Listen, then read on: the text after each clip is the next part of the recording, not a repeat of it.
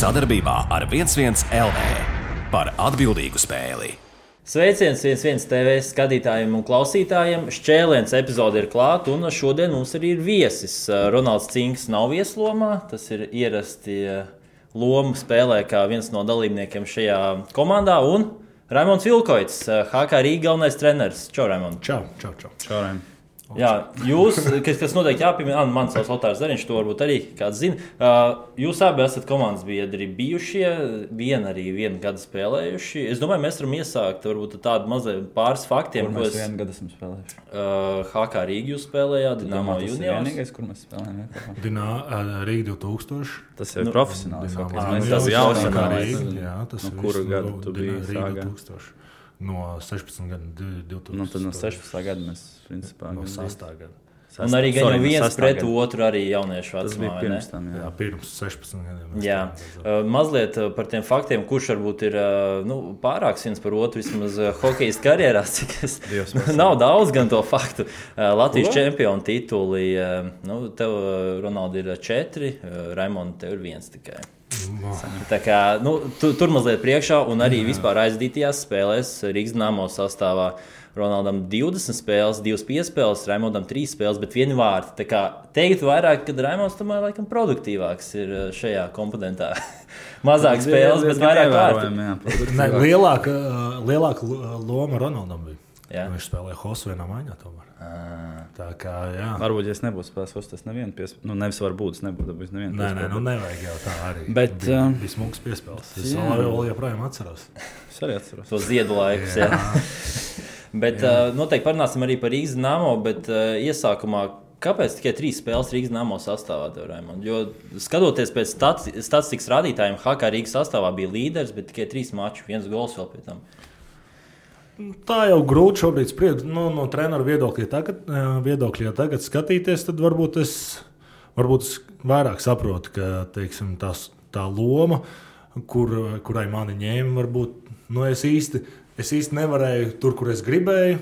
Un īsti neatbildu tur, kur, kur, kur es, nu, nu, es gribēju pirmajā maiņā. Ah. Vairāk, jā.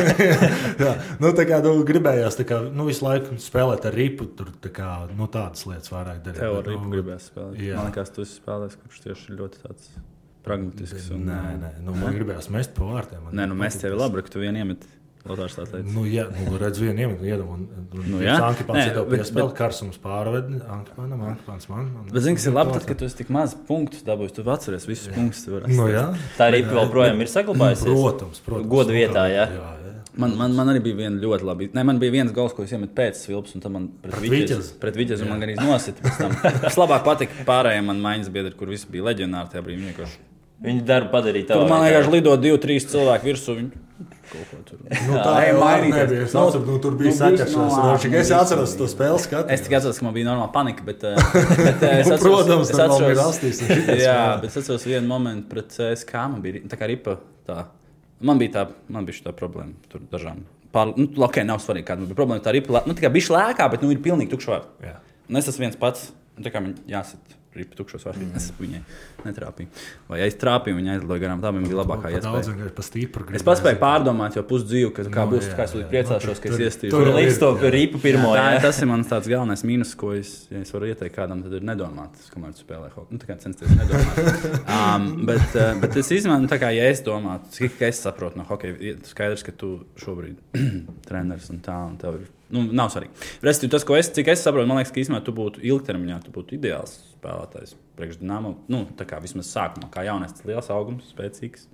Jā, kas 4. maijā varētu ielikt, nu, darīt to melno darbu. Vismaz sākumā, bet tam varētu tev beidzot varbūt arī ļaut turēt to ripu un driblēt un mest. Un... Nē, nu, es, bet tā man liktos, bet es, es īstenībā Nu, tu biji tur trīs spēles, tu tajā laikā biji Hakā Rīgā paralēli. Jā. Jā. Tā ambīcijas pārāk liela. Kā tu vienkārši paņēmi trim spēlēm un nolaidi atpakaļ? Un viss? jā, nu, tur sakrit, tur tieši bija pauze. Kas bija treneris tajā? Šuplers. Šuplers. Bet viņš man solīja, viņš man pirms sezonas piesauca, pēc tam pateica, ka viņš man nedos iespēju. Bet tur tieši jā, man arī bija Beresņos. Viņa sezonas laikā teica, ka mēs tur rītīgi viss būs baigi labi. Tad viņš man pateica, man paldies. Tur mums nesatiks pēc dažiem mēnešiem. Tas bija, bet, bet jā, man, kas attiecās uz mani, tur iekrīt tieši pauze. Tieši pauze mēs nospēlējām trīs spēles. Atlidojām uz Rīgu un bija pauze tāda gara. Un es aizbraucu ar MHL to komandu Ziemeļameriku. Un pēc tam es atbraucu atpakaļ, pat taisno uz Kristians, kas nemaz uz Rīgas bija reāli neaizbraucis. All-Star komandā, sanāk, tā kā izlasē. Nenoskautoja, izlasē. ja? Nē, nu, nē. Interesi arī nebija. Nē, ka Kaut kas jau tur bija, bet nu, nu, man tā ne, nekas, beig, beigās jau nekas tāds. Nu, Man vienkārši liekas, bija, man jā, vienkārši nu, liekas interesanti, kā Dienāmo ne, nesanāk īsti nevienam jaunam attīstīties. Es, Ilgtermiņā. es tajā laikā es varu pateikt, godīgi, es izvēlējos pats braukt projām.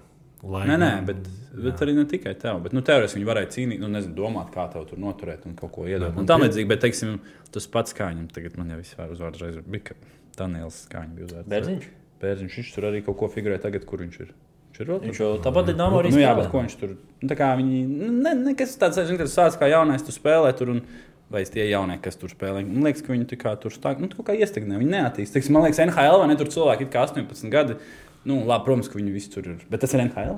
Nu, tas ir Tas nav kā Tas ir cits līmenis. Ir kā Jā, bet tie, nu, protams, ka tie, tie jaunieši ir arī nu, spēcīgāki, bet viņi arī spēlē daudz spēcīgākā līnijā. Viņi reāli iet uz priekšu un attīstās un pārtop zvaigznēs un tā tālāk. Nu, ne jau visi, Jā, nu, bet daudz. Nu, jā, Bet Dienāmo pieņemsim, man ir tā sajūta, ka, ka mums ir kāds spēlētājs, kur mēs esam attīstījuši vispār kaut ko uz īlu, piemēram. Nu, aizsardzībā. Okay. Balīnskis. Balinskis nebija jau pirms tam. Nu, Balinskis, viņš bija paspēlējis MHL un pēc tam Dienāmo. No aizsargi. Tad, principā, mēs esam aizsargi. Aizsargu valsts. Indrašs. Indrišs jau Indrišs izcēla reāli Nolans. Ne? Jā, jā, uz, uz Viņš pirms tam vēl nekur nebija. Pirms, Jā, bet nu, čemp- viņš jau no šķēmta neaizbrauca no zila gaisa. bet viņš jau Dienāmo nebija. Vai Nu, bija? kā nebija? Bija? Viņš pāris spēles aizdīja, bet Jā. pēc, Nu, pēc tā čempiona vēl vairāk. vai Nē, nu, ja tā pat pagad, nu, padomāt. Bet nē, es tik, tik, tik tāds eksperts mums vajadzētu matīt. Jūras upīts, kas astoņās spēlēs trīs gols. Jā, kur viņš tagad ir? Francijas otrā līga. Jā. Un pēc tam, kur viņš bija. Nu, tā kā bija- reāli grūts spēlēs. Mans maiņas biedrs, starp citu. Upīts ir interesants spēlētājs. Jā, Nu, jā, jā, tu viņu ļoti labi cits, cits, cits, varbūt nehokeistisko pusi bija pieklibo. Tas, uh, Nē, nu, tik tālu es nezinu. Es zinu, ka viņš ļoti labi spēlē. jā, tam es piekrītu, tam es piekrītu, bet nu, jā, tas nav Nu, par vienīgais. jā. ja, jauniešu hokeju, es domāju, attīstību mēs arī turpināsim mazliet vēlāk.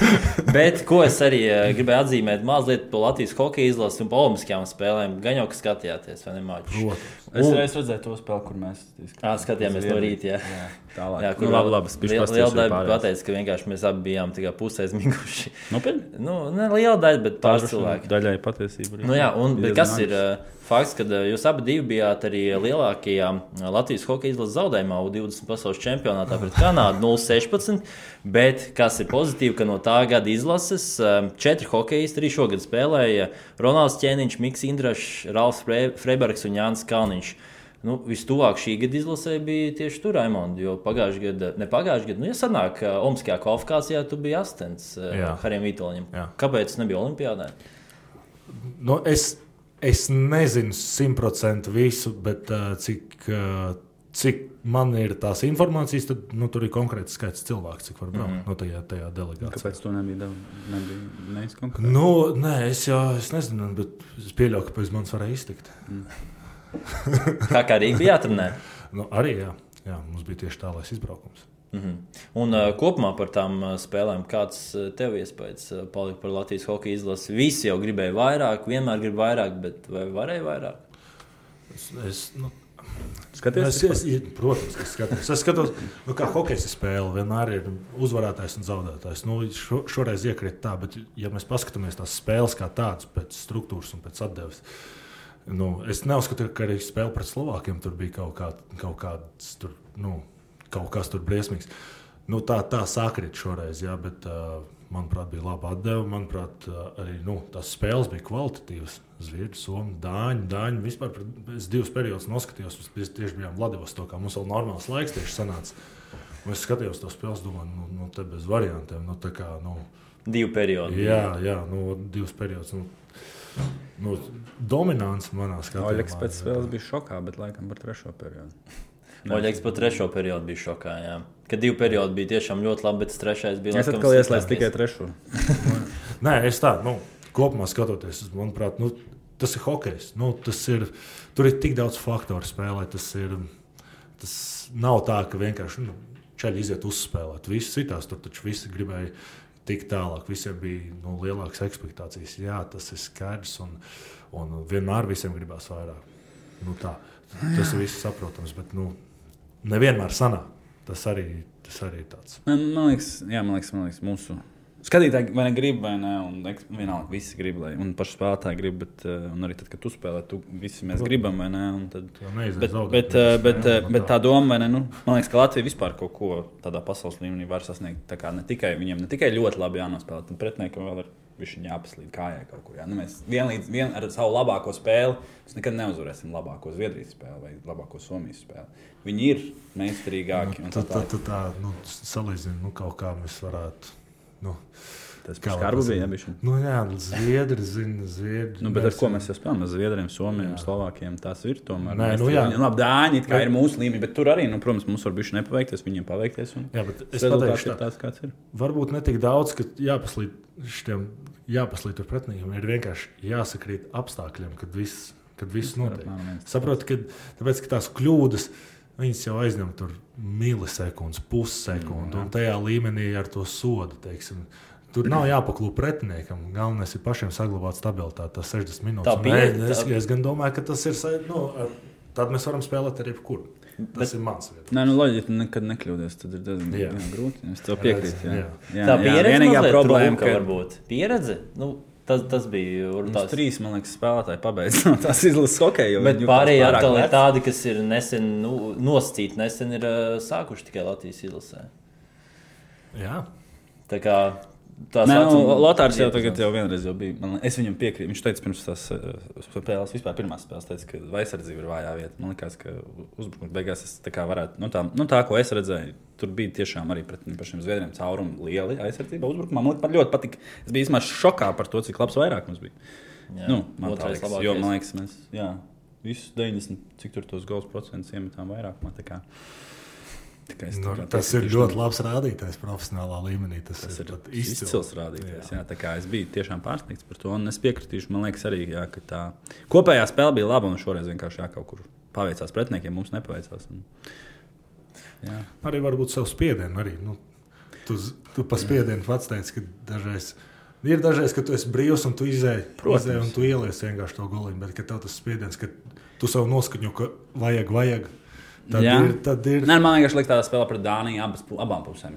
Nav jā, tā, ka mēs protams. ejam kā, kā mums tagad liekas, ka mums neko nevajag un viņiem vajag, vai otrādi, vai mums vajag un viņiem nevajag. Tā kā tur es neteiktu, tas ir attaisnojums. Um, pret tādiem zviedriem, somiem skaidrs, ka mēs ejam droši vien.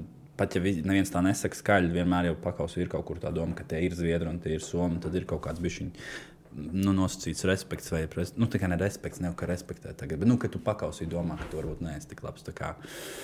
Nu, skatoties arī to hokeja skaitu, tomēr arī šajās valstīs ir uh, krietni vairāk, un tā hokeja sistēma ir izveidojusies. Uh, nu, tā man šķiet. Uh, par uh, to, kāds spēlētājs, kurš iekrita, varbūt ne tikai Latvijas izlasē, nu, man vismaz personīgi likās tas Jurais Slavkovskis, kas ir Slovākiem. Tas ir Eh, beidzot atkal Slovākiem varbūt ir tā paudze, kad būs Hosas, Hosas līmeņa spēlētāji, tādi Haras līmeņi. Jo nu, šobrīd cik ir 11 eh, spēlētāji NHL un viņi ir tādi no otrā līmeņa. Es nezinu, kā, kā tev varbūt eh, šķiet, kurš, kurš iekrīt vai no Latvijas izlases vai cits spēlētājs? Nu, viņš noteikti, tas Slovāku Slovāk puika, viņš noteikti iekrīt acīs. Nu, ņemot vērā, ka viņš ir 4. gads, viņš ir ļoti jauns, ļoti jauns un nu, nepavēlt viņa atzina nu, pa MVP. Nu, viņš tiešām, tiešām kvalitatīvs spēlētājs un jau pieaugušo līmenī viņš var spēlēt teiksim, un uh, producēt rezultātu. Tas ir, tas ir ļoti iespaidīgi. Par, viņš spēlē Mestis vai ja viņš līdz Somijas? Man liekas, interesanti, ka Slovākijas izlasē viņam bija visvairāk vārtu vai kaut kas tāds. Jā, jā, jā, nu, es neredzēju, īstenībā, kā viņš. Es neredzēju, neredzēju Latvijas Slovākijas spēles, neredzēju citas Slovākijas spēles. Nezinu, kā viņš izstāsta. Viņam bija, nu, viņš bija rezultāts. Jā, bet, nu, teiksim, kā tev režģi spēlēja viņš. Nu, jā, es neredzēju. Bet uh, tas saprastu, jā, protams. Bet, uh, ja mēs skatāmies uz, uz, uz reālu līgu, kurā viņš spēlē, viņš nav tik rezultāts. Man liekas, tas ir interesanti. Kad it kā līgā, kuram teorētiski vajadzētu līmenim būt zemākam, vai ne? Tai līgai vajadzētu būt zemākam nekā pasaules čempionam.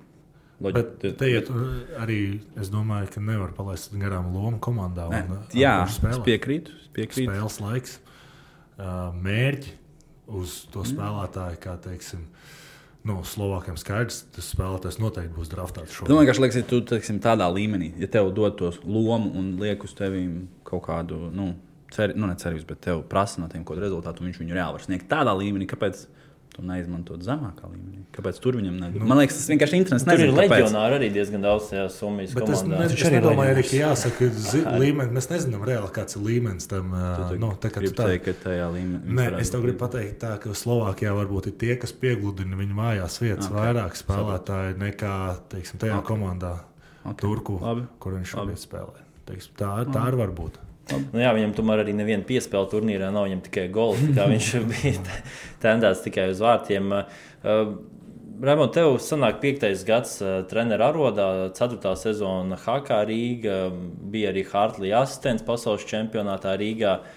Kā kopumā par to treneru arodu darbu? Pirms gada, man liekas, vai diviem uh, Jānis Matuls tev intervējā, un viņš minēja, ka tu esi jaunās paudzes viens no talantīgākajiem speciālistiem. Ko tu tagad pateiktu tam Raimondam, kurš tikko sāka trenēt? Kas ir tās ā, varbūt nianses, ā, ko treneru darbā tu esi apgūlis vai iemācījies ā, šajos piecos gados? Nu, Nianses tiešām ir nu, daudz. Tā, tas, Mēs taisām vēl vienu epizodi par niansēm. Jā, es domāju, ka te var, var, var taisīt tiešām vēl vienu. Bet, ja mēs tā kopumā runājam, tad ā, tajā laikā, vēl, kad es biju asistents HK Rīgā, tajā laikā man bija vēl tas spēlētāju drusku redzējums arī. Nu, tā kā trenēt, jā, tu tur skaties, bet tu jau laiku tikai tās sistēmas apgūst, tās mazās detaļas. Teiksim, tu skaties, spēlē divas līdzīgas komandas, un tu nevari saprast, kāpēc rezultāts ir 6-0. teiksim, Tev liekas, divas vienādas, bet tur nu, tā, tās tās nianses, pozīcijas, nuļu pozīcijas. Viņi varbūt tā otra komanda neizskatās tik ātri, vai tik, bet tur ir ļoti, ļoti daudz nianses spēlē. Man viens Droši, droši. jautājums par to treneru karjeru. Es tā domāju, tu sāki, kur tu sāki trenēt? Jelgavā. Jelgavā, tad Mogo, Jā. un tad uzreiz Hakarīgi. Uh, nē, vēl ha- hokeja skolā arī. Hokeja skolā. Jā, Un tad Hakarīgi. jā. Un tad asistents, tad galvenais, tad Dināmo viens sezonu, tad Jā. atkal Hakarīgi. Tad vēl izlase, izlase U20, izlase vēl joprojām U20. Jā. Izlase. Man liekas, ļoti strauji savu, nu, izaugsme. Kā, kā tu to, kā tev tas sanāca? Pārāk strauji. Nē, es nezinu, nesaku, nē, nekādā gadījumā. Es domāju, ka viss ir, viss ir, viss ir ļoti labi. viss. Es vienkārši domāju, kā, kā tev kā tu skaidro, ka tik ātri tu nokļūsi salīdzinoši tādā ievērojamā treneru jau līmenī. Nu, nevis līmenī, bet es nezinu. Nē, es vērtēju to treneru sniegumu, bet es domāju, ka ir komandas. Nu, tā kā, ja mēs domājam, kur pārsvarā visi latviešu hokeja nu, treneri, vai ne? Piemēram, mēs arī trenējam piecus gadus bērnus. Un Tur, tur uh, es trenēju bērnus piecus gadus. Man, es domāju, ka es vispār nebiju tūmā kaut kādām citām tur kaut kur. Pieaugušo hokeju. Es domāju, kā tīri varbūt arī citiem treneriem, kā, tad, kā var tikt līdz, ja viņi grib. Kā tu, es viņus iesaistīju, atgriezties trener, treneru amatā, kā es varētu tikt līdz Pasaules hokejam. Hartlija Kā es varu tikt līdz jā, Latvijas izlasē? Nu, ja tu man tā jautā, es to pat nemācīšu atbildēt. Tā noteikti būs kaut kāda protams. apstākļu, apstākļu sakritība. Nu, kas tie, kurus apstākļus vajag, kur vajag sakot? Nezinu, tur ir ļoti, nu, ļoti daudz. Tas tev nebūs. Nu, es tev tā nevaru. Tā Kaut kāda vie- vie- pazīšanās, vai, vai nu, skaidrs, ka tu esi labs nu- treneris, domāju, bet ar to jau nepietiek. Ne? Nu, es- Man to tā grūti atbildēt. Tas ir tāds, nu, tāds, tāds jautājums. Jūs Nu- ko, bijušie komandas biedri, bet tā saspēle kaut kā neveidojas tik labi. Tas, tāds, nu, kā, nu, es, es nezinu. Nu, man grūti tā atbildēt. Nē, nē, viss kārtībā. Es saprotu. Es, es, es īstenībā. Tu tā sautīgos nolūkos gribi kļūt. Jā, es vienkārši domāju, kā es varētu iefiltrēties.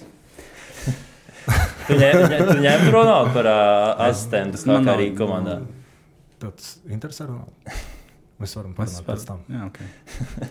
Vien, vienoties par nosacījumiem. uh, bet uh, darbā ar Hartliju, ka, nu, tur laikam tas, uh, tas vārds nianses visu laiku ir uh, nonspā no rīta līdz vakaram. Uh, jā, jā, ļoti interesanti. Mums te pirms tam bija daudz. diskusija, cik daudz darba, da, laika, laiku darbā tu pavadīji, kad bija Hartlīs. Jā, Tā kā da- Hartlīs agri, tā- laikam, Halē ieradās. Nu, uz čempionāta, tad, kad es biju, viņš atbrauca tieši pēc tā, ka viņš izcīnīja Gārinkaus. Līdz ar to viņš nebija tik ilgu laiku. Mēs, principā, uzreiz burbulī gājām. Bet, nu, jā, tieši nu, tāpat tās mēs bijām halē. Nu, apmēram vienā laikā, tur ar 50 minūšu atšķirību. Tur ne, tas nekas tāds. Tas bija pēc septiņiem uzreiz. Un cik jūs sākāt treniņš? 11, 10, 11. Tā. 4-3 stundas iepriekš. Jā. Nu, nu, kas tajā laika posmā notika? Komunikācija vai analiz, Dzērāt analizēšana kafiju un runājāt par. Par NHL Nu, arī, rezultātiem? arī runājām par uh, nu, īstenībā ļoti, ļoti daudz uh, visādas lietas pārunājām. Teiksim, tajā laikā, kad gāja treniņu nometnē, mēs vairāk nu, plānojām. Plānojām treniņu, plānojām maiņas. Teiksim, tas laika. Laik, laiks bija ierobežots, kurā teiksim, zināmas lietas gribējās izdarīt. Tajā laikā vēl bija jāpār, jāpārceļās uz arēnu no Volvo halas. Tas, tas viss prasīja diezgan lielu plānošanu. Nu, tas, uh, nu, bija, bija interesanti gan paskatīties, gan piedalīties tajā visā. Un, un, un, un, un jā, atkal viss, tik, nu, viss tiek plānots līdz, līdz detaļai. Nebija tā, ka nu, tur apmēram tas aiziet. Kas ir, kas ir tās detaļas, par kurām tu runā? Nu, precīzi, cikos kas notiek, okay. jā, precīzi, kas kur aiziet, precīzi vingrinājums, laiks treniņos, kurš atbild par kuru lietu treniņā, teiksim, skatoties uz spēlētājiem, kam tam jāpievērš uzmanība. Uh, nu, tādas lietas. Okay. Kāda bija tava loma? Tu biji vairākuma speciālists vai, vai tajā treniņu hierarhijā? Es uh, vairāk es strādāju, spēļu laikā es strādāju Pētera Groma augšā. Un, un, un, un treniņos, jā, nu, es piedalījos. Nu, vairāk, es pirmkārt skatījos laiku.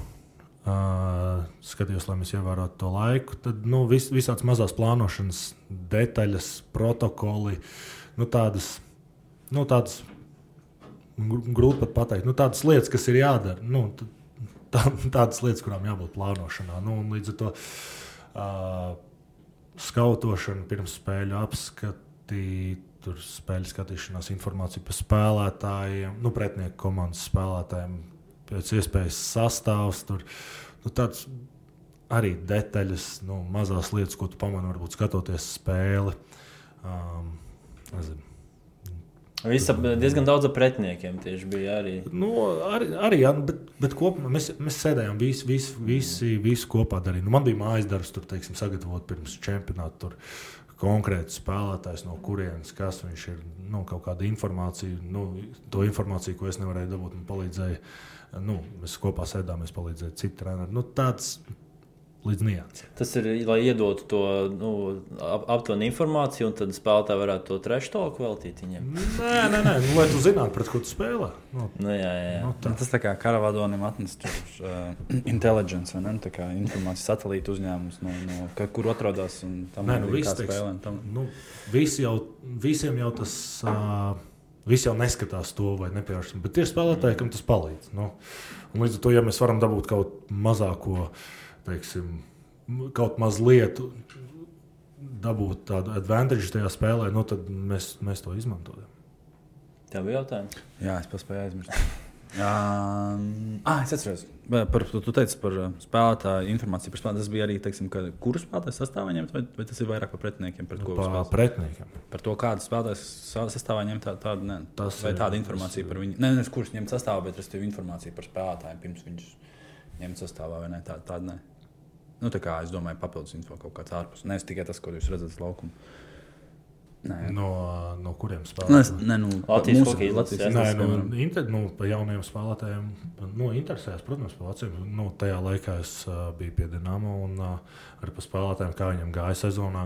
Tur nu, bija jautājumi, teiksim, nu, kurus. Es domāju, tas mans jautājums būtu, vai jūs vairāk tieši par to spēli, nu, spēli tīri. Nu, hokeja spēle, vai arī kaut kas ārpus tā, teiksim, personības vai kaut kādas iezīmes vai kaut kādas uzvedības lietas, kas varbūt nav tieši saistītas ar pašu spēli. Nu, kas ir, protams, saistīts, bet kas nav par, pašām, par pašu meistarību, kas varbūt ir plašāk mazliet. Vai raksturā? Nu, protams, bija no nu, arī tādi jautājumi. Es domāju, kā jūs to, kā jūs to noskaidrojat? Runājot. Runājot ja? okay. nu, tā, kā, tā kā mēs tagad tur intervijā. Nu, ne tikai savā, arī ar spēlētāju ah. runājot. Nē, nē, nu, jā, ar spēlētāju. Okay. Bet, uh, kāda tā atgriezeniskā saite no Boba Hārlīja? Tagad darbs ir beidzies, uh, viņam Latvijas hokeja nu, tas posms bija. Mūs, cik daudz no viņa ieguvām to informāciju, jo tomēr kā treneris iegūst nu, kausus visās profesionālajās līgās, kas ir augsts līmeņa, un kas tās zināšanas, ko, ko viņš ir atstājis. Tev jau, nu, tev jau, tu jau esi tāds, savā ziņā tāda tā kā mesija, ko Hārlīs ir iedevis, caur tevi iet arī Latvijas hokeja. Nu, nu, priekš manis tas bija ļoti daudz informācijas. Es nezinu, tas droši vien ir subjektīvi katram trenerim. Priekš manis bija ļoti daudz informācijas, sākot ar semināriem un ar pašu, pašu treniņus. Jā, skatījos, nu, pirms, pirms es vēl biju tur. Un, uh, jā, nu, man, man visu laiku likās interesanti detaļas. Jo tāpat tās varēja, viss treniņš varēja dzirdēt, ko viņš runā uz laukuma. Ja treniņš, īpaši treniņš notiek Volvo halē, tas ļoti tuvu tam. Uh, Nu, protams, vi vingrinājumi, pēc tam var uzdot jautājumu, kāpēc tie vingrinājumi. Bija arī gadījumi, kad kad bija Kuņģis vēl Rīgā spēlēja jauniešu komandu MHL. Tad, pirms, pirms pašas spēles mēs pārunājām. Es, man bija jautājumi par iemetiem, par detaļām. Nu, konkrēts jautājums par konkrētiem iemetiem. Viņš, nu, viņš saka, man patīk darīt tā. Nu, teiksim, tev iespēja to pamēģināt. Nu, un tad tu sāc nu, apmēram domāt, ka tas nav tā vienkārši. Tas ir nu, visi pārdomāts. Visi. Man, man, man viens jautājums, man liekas, nu, es nezinu, vai mēs te to esam runājuši, bet vispār nu, tāda viena no novērojumiem vai nu, tādiem viedokļiem par Hartliju, ka viņš bija ļoti labs pār, nu, pārdevējs, orators, ja, ka viņš tā ļoti smuki runā ar mēdījiem, bet ka varbūt tas. Um, tas, protams, nu, tur es biju, tu biji klāts, tu redzēji to, kas tur reāli notiek aiz, aiz, aiz durvīm. Ja, tas jautājums ir, vai tava sajūta arī, ka viņš mācīja labāk sev pasniegt, vai tomēr viņam bija arī reāli tas segums, tas, ko viņš tur iedod komandai, un tas sniegums vai, vai tavs viedoklis. Tā nevar teikt. Ja? Nē, nu, to var teikt. Nu, viņam bija sākums. Okay. Un, un tad otrs papildinošana, nu, pieņemsim, man tas atkal mans subjektīvais redzējums par to. Nu, man liekas, teiksim, tā, tas viņa, nu, cik viņš tur bija. Mans viedoklis par treneriem kā tādam, man liekas, ka trenerim, nu, līdzīgi ir tā, ir tā ideja, ne, kad eh, 20 procentos no, nu, no tā, ko tu dod, ir tas vērtīgais. Pārējais ir mazāk vērtīgs, vai respektīvi 20% laikā tu izdari lielāko daļu to, ko tu vari izdarīt. Un tad, respektīvi, man bija tā sajūta, ka viņš savā ziņā ir no, nu, nodevis to savu kaut kādu ideju galveno. Protams, nianses un viss kaut kas vēl paliek un varētu vēl dot un dot un dot nianses, bet to lielāko savu zināšanu nastu viņš ir nodevis tālāk. Un, man liekas, ka tas, manuprāt, kad, uh, ka baigā vērtība, ja viņš būtu turpinājis strādāt, nebūtu tik, nu, tik liela, kā ja mainās treneris. Bet tas ir mans viedoklis, domāju, kā tev liekas. Man atkal grūti to komentēt. Es, es laikam neesmu, neesmu pietiekami kā. Nu, nu, par tādu, par tādu lietu man ir grūti pateikt. Es nezinu, es domāju, tev liekas, ka viņam vēl bija daudz ko dot, vai viņš bija jau lielāko daļu nodevis. Teiksim, nu, man to man to grūti to pateikt. Mm. Es nezinu. Es nezinu līdz sīkumiem. Nu, katrā ziņā Kādā ziņā es varu pateikt, tā man bija interesanti. Es visādas detaļas uzzināju. Mēs pat par kautiņiem viņam runājam, hokeja. Viņš... Kas ir tā detaļa, ko viņam patika Ivans? Nē, viņam bija. Nē. Viņš stāstīja, nē, es pareizāk. Es pa, ne, mēs nerunājam par Ivanu. Jā, jā. Uh, es arī nezinu, patīk, nepatīk. Droši vien, ka patīk. uh, bet uh, bet uh, viņš stāstīja par uh, hokeistu, kas viņam bija komandā. Es neatceros precīzi uzvārdu. Mēs skatījāmies. Uh, skatījāmies uh, viņa kautiņus. Viņš teica, viņam bija speciāls hokejs, kas, nu, kas kāvās. Viņš nebija, viņš nebija tīrais kauslis, viņš bija normāls hokejs. Tas ir uh, bet, kurā komandā vai neatceros? AHL komandā. AHL. Uh, un, un, un, un, uh, jā, un viņš rādīja, kā viņš kaujās. Viņš stāstīja, kāds viņš ir. Nu, pats par sevi kā hokejists, kā personība. Un, un, un, kā viņš piegāja tiem kautiņiem, un tur atkal bija vesela zinātnē apakšā. Viņš man tur rādīja tos sagrābienus, nu, visādas tādas. Nu, labi, es tur. Uz, uz tevi rādīja? Nu, nē, nu, jā, jā, nu, jā. tā, tā, nu, nu, ne jau tur. Bet vienkārši nu, parādīja, tas tur notiek tā, tas notiek tā. Nu, es, man bija interesanti, tas vispār, nu, mums jau kaušanās kultūra nav baigta attīstīt hokeja.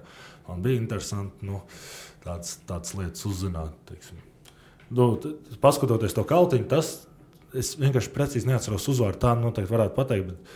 Viņš nu, no visiem kautiņiem es, es redzēju, ka viņš vienreiz dabūja sitienu. Viņam vienreiz tikai sitiens izgāja. Mēs nostājāmies, ka 25 kautiņus. Tā. Un viņš, viņam tas sitiens pret to spēlētāju izgāja vienreiz cauri.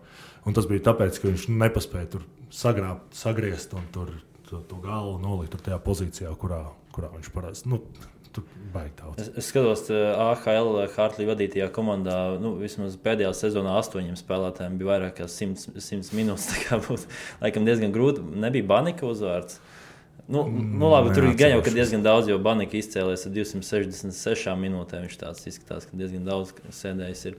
Bet uh, varbūt par to aizdīto sezonu no Hartlīna pie cita ekspresīva trenera Pētera Skudras, kas bija uh, Eh, kas bija tas gudrā, grūtākais pagājušajā sezonā? Atcerēties visiem eh, hokeistiem uzvārdus vai skudrus sastrādāties. Jums bija rekordliels spēlētājs skaits, 45 laukuma spēlētāji no 8 vārdiem, kas vismaz vienu maču aizvadījuši. Tur.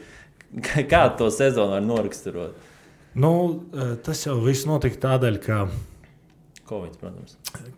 Pirmkārt, Covid, lai tā komanda varētu startēt, jo ir jau reglaments, kas tev vēl jāizpild. Un, uh, Jā, un tādā veidā nu, ja bija jānotiek spēlētāja rotācija, jo pagājušā gadā vēl nebija tāda noteikuma, kāda viņi šobrīd. Jo neviens nezināja, ka Covid vēl bija jauns. Tad mēs atvainojamies.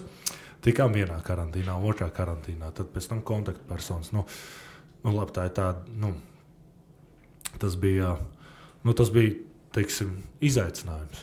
Jā, un, un nu, Covid tā, tāda nopietna lieta. Nu, tur tiešām nu, cilvēkiem cilvēki izjūt sekas no tā kā nu, paši sportisti. Un, un, un, un, jā, tas ir nu, lielā mērā arī tādēļ.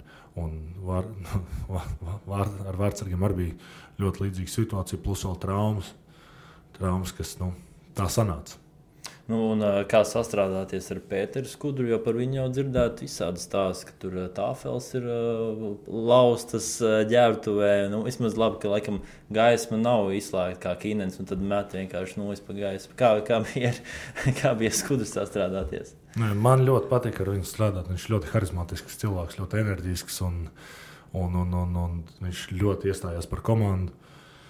Nu, man bija interesanti uzzināt arī daudz jaunas lietas, un atkal daudz jaunu lietu, daudz jaunu detaļu, visādas nianses, atkal, kas ir nu, gan saistīts ar KHL, gan ar pieaugušo jau ar pieaugušo hokeju, ar profesionāliem spēlētājiem. Tur atkal ir ļoti daudz savi, daudz savi teiksim, knifiņi, kas tev jāzina. Un, nu, man, man, man ļoti patīk. Man, nu, mums bija lab, ļoti labs kolektīvs arī. Uh, Un, un, un, un, jā, varbūt tur bija daudz spēlētāju, bet tik un tā nu, kolektīvs bija diezgan, nu, diezgan, diezgan labs. Es teiktu, zinu, nebija tur tā, ka, nezinu, varbūt sākumā, tāpēc mēs, mēs vācāmies, jā, tur jūlijā. Jūlijā beigās savācām 29. un 27. jūlijā. Un, teiksim, uz to pirmo spēli um, Mums vēl nebija pasp paspējuši uz noslēdzošajām pārbaudas spēlēm. Mums nebija paspējuši atbraukt leģionāri. Līdz ar to mēs uz pirmo spēli gājām kā uz pirmo spēli. no tā, no tā. Nu, tur daudz visādas, daudz visādas detaļas un sīkumi, jā, bet bija ļoti interesanti. Un tā pašā laikā tā bija laba pieredze, es domāju, visiem mums. Mārijam izdevās apjautāties viņam, kāpēc viņš kaut ko tādu nozaga. es tādu. Es, uh, Es sīk detaļas nezinu, bet es saprotu, ka viņam laikam ļoti gribējās. Jā, laikam. Nu, varēja jau kā pajautāt, kā Kovačs viņa angļu valodu zina. no. bet viņš kā spēlētājs bija ļoti labs, bet nu, kā cilvēks, laikam, jā, kaut kur aizpildīt. Nē, nu, kurš, teiksim, tu, tu, tu tādas lietas, nu, tu nevari prognozēt, nu, ka tā notiks. Varbūt viņš apjuka kaut kādā brīdī. Nu, es, man, grūti, man grūti kaut ko pateikt. Mēs nu, visi bijām pārsteigti. Bet uh, par to, ka daudz jaunie hokeisti arī tika pie spēlēšanas, cik tas bija vērtīgi, jo nu, lielākā daļa no tiem jauniem vairāk nav nemaz pat dināmo sistēmā. Nu, spēlēt kā HL, nu, teiksim, jaunam spēlētājam, tas būs vienmēr vērtīgi. Un, uh, nu, tā, tas ir pamācoši. Tā nu, skaitās uh, otrā, labākā līnija pasaulē. Nu, Tur tiešām ir kvalitatīvi, daudz kvalitatīvu hokeju, un teiksim, to izbaudīt un saprast, to vari, nevari tavs, ne tavs, ka tev tāda iespēja ir, tas jau ir, nu, tas ir diezgan forši. Nu, tā, manuprāt, un arī nu, iegūms liels mums bija Arnēs Tošņiks, kas principā nospēlēja visu sezonu, Jānis Fanenbergs, kas nospēlēja visu sezonu. Uh, tur nu, sistēmā Nu, es zinu, ka Arnēs Tošņiks aizbrauc projām, tur Nikita Mateiko aizbrauc projām, Mikls Manovs aizbrauc projām. Jā. Te pašā laikā rekuš, arī Švanenbergs aizbrauc projām, bet tas arī saistīts ar to, ka sezona nu, noslēdzās pārāk grūti. Viņam, nu, viņi gribēja spēlēt. Nu, viņam principā arī bija jāspēlē tie jauni, jauni hokeisti, kam ir jāattīstās. Tā kā ļoti, ļoti forši, ka bija tāda iespēja. Uh, jā, vienmēr, vienmēr vērtīgi tādā, tādā līmenī aizvadīt spēles. Es pēc sevis varu spriest, un es domāju, ka Ronalds to pašu pateiks. Ka, ka tas, tā ir vērtīga pieredze. Es piekrītu. Vērtīgi pieredze. Šis laiks, es domāju, nu, man tā sajūta atkal no malas. Es neesmu iekšā, vai ne? Es arī neesmu tik stingri sekojis, lai varētu visiem jauniem, un tu jau man dažus kontra piemērus iedevi, kur, kur ir kāds arī attīstījies Dienāmo sistēmā. Man liekas, vienmēr, teiksim, ja tās ir dažas spēles, ok. Dažas aizmirst. Daniela Bērziņa ģēģeris ar aizmirst. Tur, nu, tas, nu, tur. Nu, vairāk Okay, bet- bet, piemirst. jā, bet, jebkurā. Bet Daniels Bērziņš man liekas, ka viņš tā kā, nu, kāds viņš bija sākumā, viņš paigi nekas daudz nemainās. Tie. Man tā liekas. Man. Bet, eh, bet eh, respektīvi, man liekas, eh, kaut, kā, kaut kādā ziņā, ne, nu, protams, ka mainās, bet es domāju, teiksim, ja tu domā, ka cilvēks ienāk 18 gados, un, un tad viņam dažu gadu laikā vajadzētu būt jau, nu, tur, man liekas, top. Vismaz pirmās divas maiņas, bet viņš turpina spēlēt. kā Trešā, ceturtā, tad man liekas, nu, ok, visādi var būt. Bet, eh, nu, jā, man liekas, tur tā, tā būtiskāk, ka viņi reāli spēlē. ne? Viņi vienkārši braukā līdzi un skatās hokeju. Tad, man liekas, tas ir pieredzes ziņā, ja tas ir višķiņi vai vērtīgi. Ja tas ir viss sezonas vai pussezonas vai ilgstošs, tad ir tieši tā, kā teicu, viņiem ir jāspēlē. Ne? Viņi nevar sēdēt malā un skatīties. Man, man ir kaut kā tā sajūta bijusi, ka nu, dažus spēlētājus tā izrausta, parausta, un, un, un viņi tāpēc arī nesanāk. Bet, jā. Es domāju, ka katrs gadījums tev jāizskata atsevišķi. Protams, nē, es tāpēc arī saku, jā, man liekas, ka. A, Kā Tā jūs, var būt visādi. kā jūs abi, kā jaunie spēlētāji, jutāties Rīgas dīnāmo komandā? Toreiz, kad bija tā iespēja dot, ka braukt līdzi jums. Nezinu, tur. Tu- Tev laikam bija jānāsā Somijas jā, arī. Jā, bet Tā... nu, tieši es teiksim, par savu pieredzi atceros. Nu, labi, es reāli īstenībā es biju tā sistemātiski, regulāri. Es biju tos divus mēnešus tajā gadā, kad es dabūju traumu. Tas bija no nu, nometnes no vasaras līdz oktobra vidum.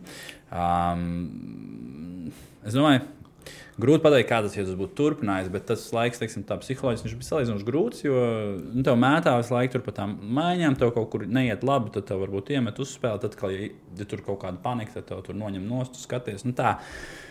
Visādi. Man, man, man, teiksim, tā, man nebija tā, ka es jutos baigi, labi tajā procesā. Es nezinu, kas būtu, ja es būtu turpinājis spēlēt, bet tie divi mēneši bija tādi ar kāpumiem un kritumiem ļoti daudz svārstīgi. Līdz ar to tāds stress viņš regulārs visu laiku par to, vai tu tur, esi, vai tu tur būsi, vai tu tur nebūsi, vai tu spēlēsi vai nespēlēsi. Visu laiku tāds, ka tu īsti nezini. Nu, tāds, tāds Tev arī bija Ramon tāds stress. Nē, man nebija stresa.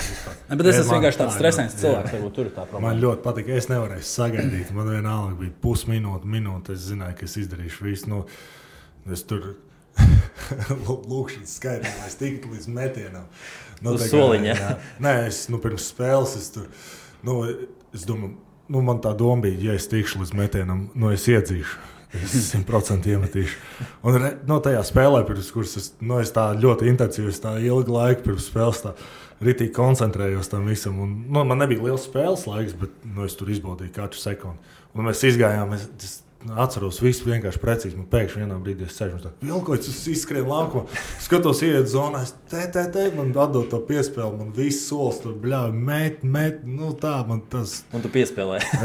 Nē, es metu. Nu, tā kā es pat, man pat nebija divu domu. Es biju izdomājis, ka es metīšu, es metu to ripu. Rēmons tur pusē, ka viņam nav divu domu. Man parasti bija un tāpēc es Man, nemetu man parasti. patika, visur bija, bija nu, tajā laikā jau likās daudz, tur bija snikeri uz galda. Es atceros Kazaņā, kas likās reāli nu, krūti un viesnīcas bija foršas. Un kolektīvs, es atceros, ļoti interesanti bija visiem runāties. Un Sāns Ozoliņš man sūtīja visu laiku, visos autobusos, lai es eju. Nu, kaut ko tur pasakot, trāpīt. Tikai tagad, es nesen reāli par to domāju, ka tas bija īstenībā joks. Šitais, lai es, mēs braucām uh, Nižņikāvskā, tur bija ilgāk jābrauc ar autobusu. Viņš man saka, aizej, pasak, nu, šuplaram, lai uzliek filmu. es tur gāju kaut ko. Nu, es tikai tagad, es, tā, nu, es tiešām es tā nesen tikai padomāju. Nu, tas bija tā, pacelt visiem, nu, gan jau, ka viņi tur aizmirst. Paskaties, nu, tu forši, nu, tā atcerieties. Man ļoti patīk. Man, es izbaudīju vienkārši katru sekundi. Bija kaut kāds arī jauno iesvētības, vai eh, no komandas, vai no leģionāriem, vai vēl no pieredzējušiem. Nu, tur Nu, Ron, nu, Ronaldam laikam viens, vairāk bet Tas, stāsts. stāstīt publiski. Nevar stāstīt. Nu, ne, neminot vārdus arī. Nē, nē. to, to, to, Nē, to, man- to reizi taču nevar stāstīt publiski. Nē, man mums iesvētības. Nu, bet, bet es, nezinu, vai tas bija iesvētīts. Tas bija vienkārši pasākums, kurā bija nosacīta atsevišķa maziņa daļiņa jauno mm, iesvētībām. Bet tas nebija tā kā. Tas nebija tā kā organizēts speciāli iesvētības. Tas vienkārši bija pasākums, kurā bija atvēlēta. Jauniem bija jāmaksā par uh, ēdienu, jā, pa vakariņām. Bet, eh, Jā, jā, jā. jā. bija jāmaksā par ēdienu. jā. Bet uh, tā cerība tomēr, uh, nu, par, par, par to Krieviju, es nezinu, Nižņikams, kā ie, iemet tos pirmos vārdus, uh, tur pēc tam spēlē, tur ģērbtu vai bija tā sajūta, ka nu, klau, nu, tagad būs tās durvis vaļā un nu, varēs arī uz nākamajiem mačiem. Nu, labi, bija tā pauze vēl Rīgas dīnāmā. Bet... Ko Šuplers teica vispār? Nu, viņš neko, mēs zaudējām to spēli. Man bija baigies rūkums, ka mēs zaudējām to spēli. Tu vienīgais priecīgais nestaigāji pa ģērbtu. Nē, nu, tik un tā. Nu, Šādi pastāstīs. Tu esi, tu esi priecīgs par to mazo daļiņu, ka tu nu, esi atklājis to. Bet, nu, gribā, gribās uzvarēt. Tā sajūta tomēr ir savādāk, ka tu uzvari. Šoplērs neko viņš ģērbtuvē, jā, nu, viņš bija baigi nikns, jā, viņš nebija, bet nu, tāds nu, neapmierināts, protams. Pat viņš tā pienāca, nostājās pie manis pastījās, uzsita pa cēlu un aizgāja. Nu, tā kā ločiks un aizgāja. Prāt. Nu, nu, bija, bija interesanti katrā ziņā. Bet ne, nekas, nekas jau nu, nemainās. Tu iemet, ne, nu, tu esi paņemts, lai tu spēlētu. Un, uh, tas jau nemaina tevi kā, nu, kā daļu no komandas. Tāpat tās man pēc tam bija Nūjas un Somas Jānis. Nu, tas, nu, Tad arī tu iemet vārds. Nu, tas, tas jau nemaina to. Tas, nu, tu spēlē, nu, tu spēlē hokeju. Tagad vēl ir Jānis Jauniem Nūjas un Somas. Kaut kas tur ir jānis, bet tur savā ceļošana savādāk kā kādreiz bija. Tur nav lidmašīnā jāliek somas, gan jāspēlē. Nē, nu, tur arī tā, tā nebija, cik es atceros. Bet, uh, es atceros, Nē, nu, man tas stāsts ir, ka mēs atbraucam uz Habārovsku pēc 17 stundu lidojuma. Mums tur vēl bija novirzīšanās un viss pārējais. Un tad viss brauc uz viesnīcu gulēt. Man bija jāpalīdz izkrāmēt somas halē un jāizliek formas. Jā, nu, tas bija mans stāsts. Jā, nu man tā nu, nē, nē, es. es... Raimons tomēr iemet vārdus. Raimons tomēr metrs 90 un 100 kg. Nē, nu, tur tas neko ne. Tur, es ne, man ļoti patīk tas ir kolektīvs. Man, visu, nu, man, man ļoti patīk. Man kur, tagad, kurš bija tas nezinu, lielākais jokpēters tajā komandā? Kas no leģionāriem vai kur, kurš tur izcēlās? Bija kāds spēlētājs? Nē, nu, es jau biju tāds jaunais. Es biju jaunais jau no Rīgas 2000 laikiem. Tur bija vēl Džeriņš un tur Mēja.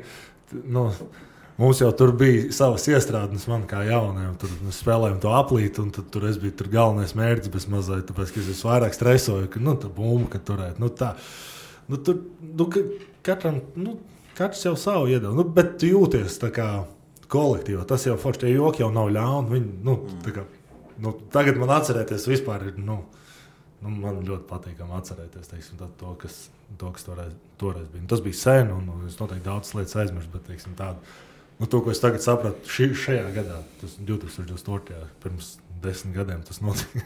es tikai sapratu, ka tas bija joks. Nu, tā, nu, tā forši.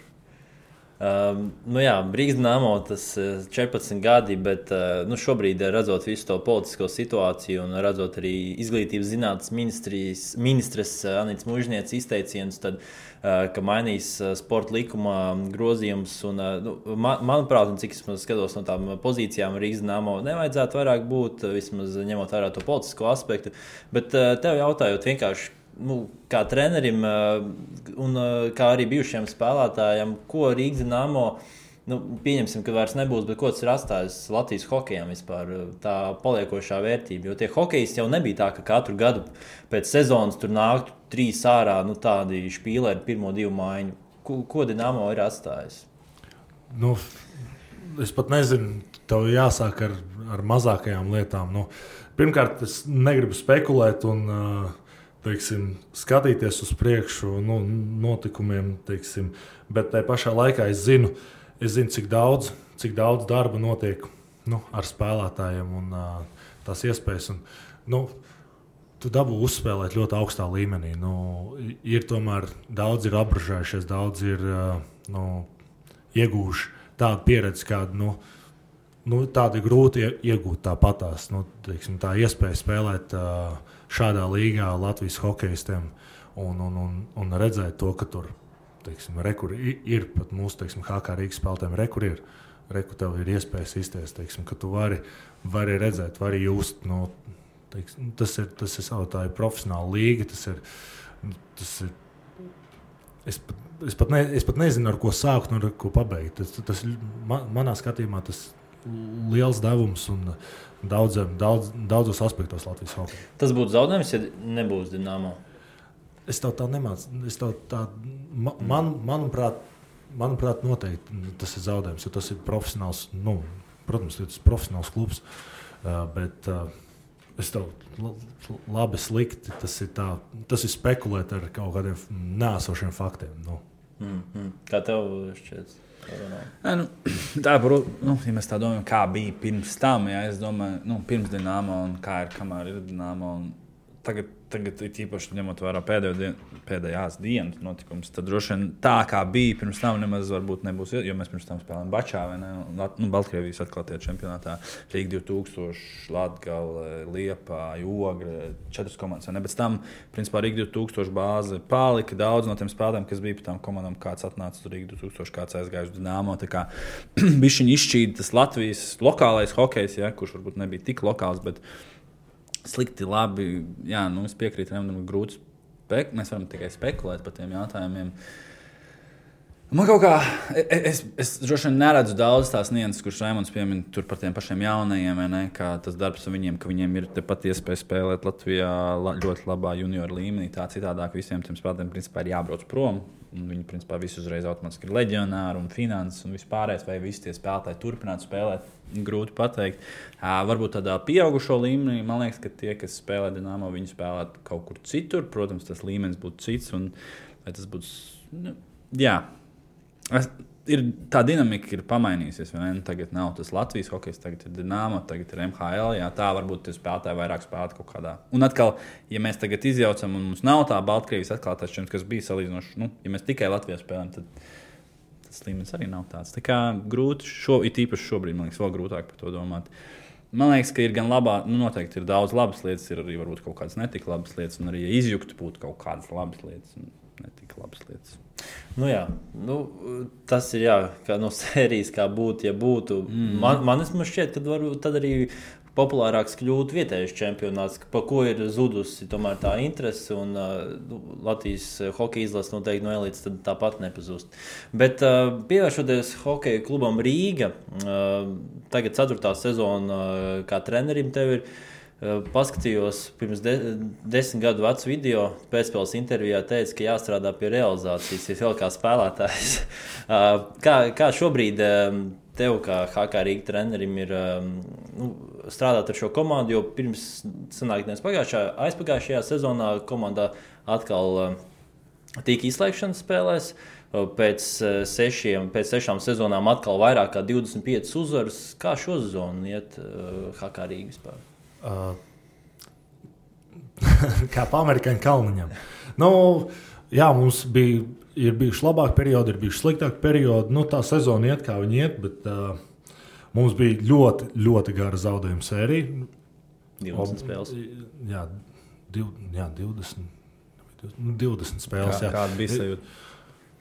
Nu, man nebija tā, ka bija pazudusi gaisma. Tu, nu, mums nebija tā, ka mēs tur ejam, tur nolemtības. Nu, nebija tā sajūta, tāpēc ka viss, viņš, viņš ir kā tik tuvu. Nu, tas, no objektīva apstākļa mums vienkārši visu laiku pietrūka. Mums pietrūka. Mums, mēs trāpījām zem Covid. Noteikti, mums trāpījās Covid tieši pēc jaunā gada. Mēs pastiprinājāmies uz jauno gadu un uh, uz jauno, jaunā gada laiku.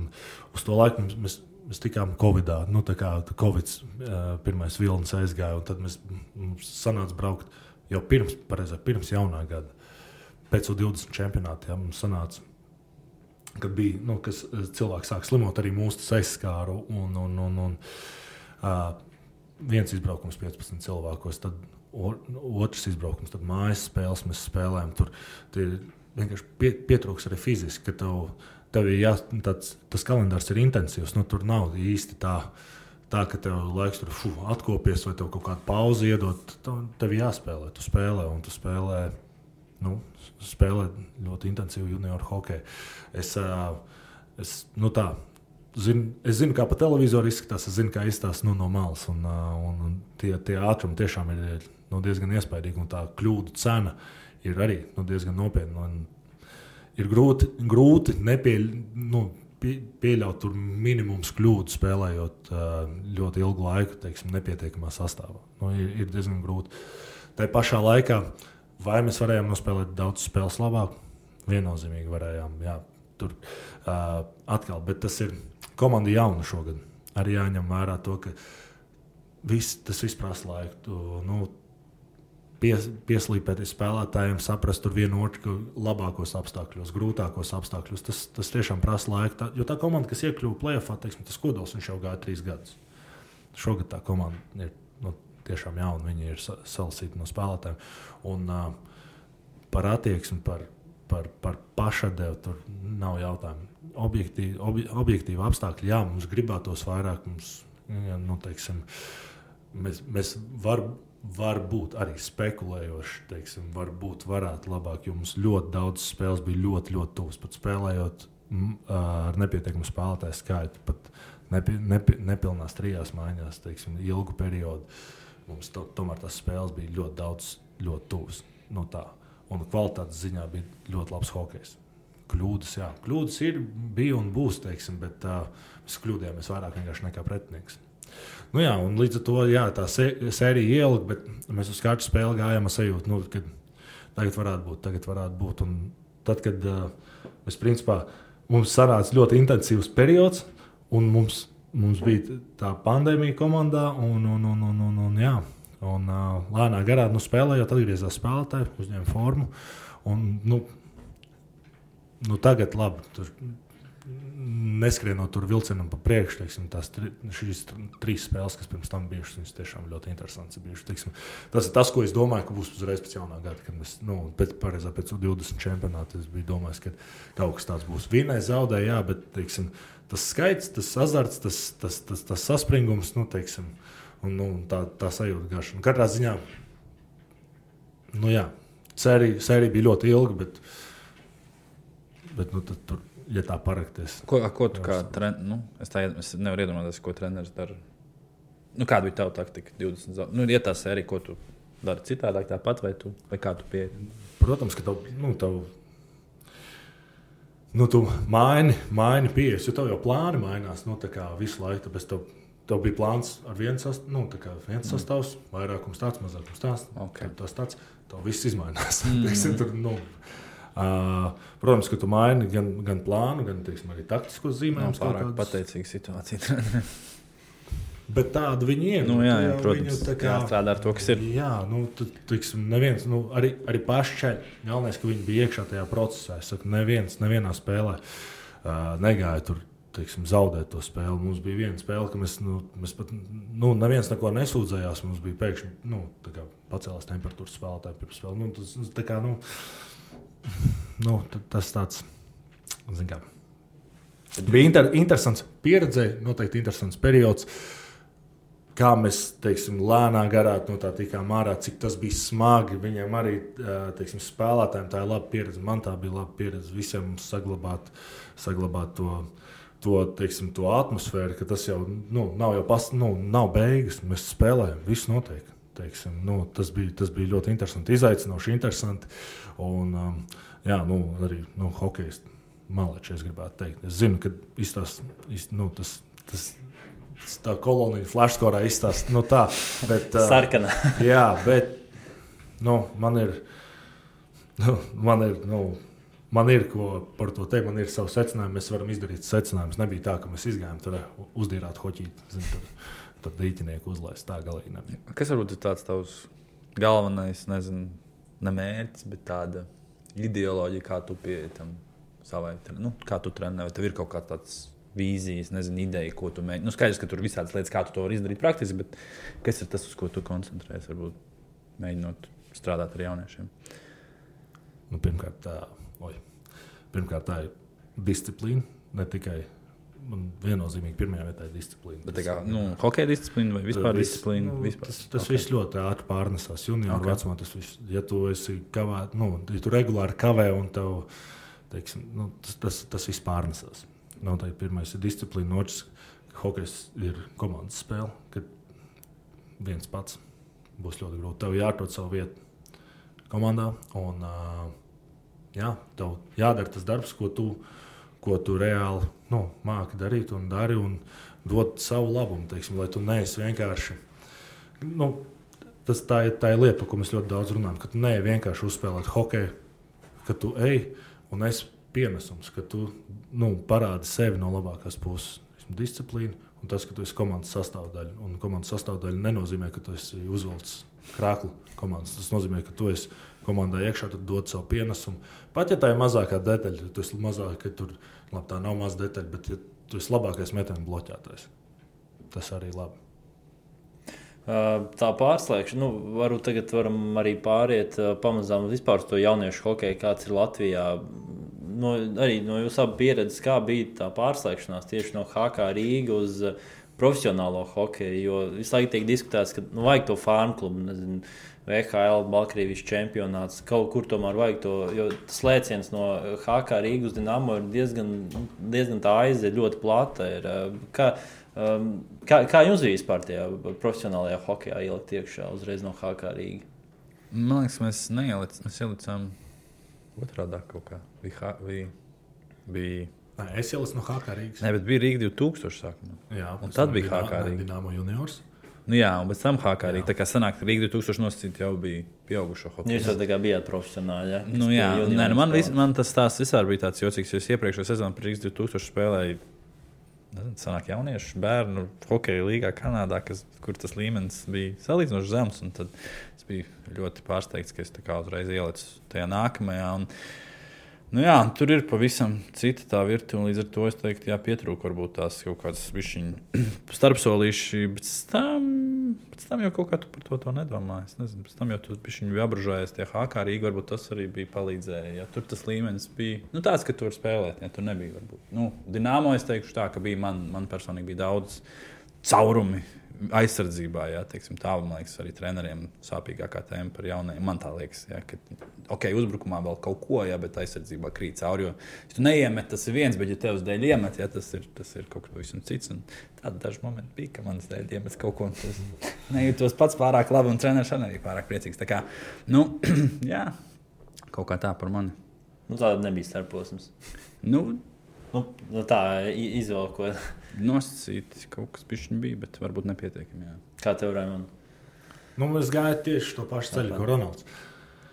Uh, bet uh, es, nu, laikam tā vēlme bija lielāka par vispārējo domu. Nu, uh, katrā ziņā es ļoti gribēju, un, un, un jā, man tika dot iespēju, un es, uh, es to pārēju tā nejūtu. Nu, es sajūtu lielāku stresu, bet ne, ne sevi stresu sevi stresu es nejūtu. Es gribēju spēlēt. Nu, bet es jūtu stresu, ka man liek laukumā, ko es, ar ko es saskaros nu, otro reizi dzīvē. Īstenībā pirmā reize saskaros Rīgā 2000.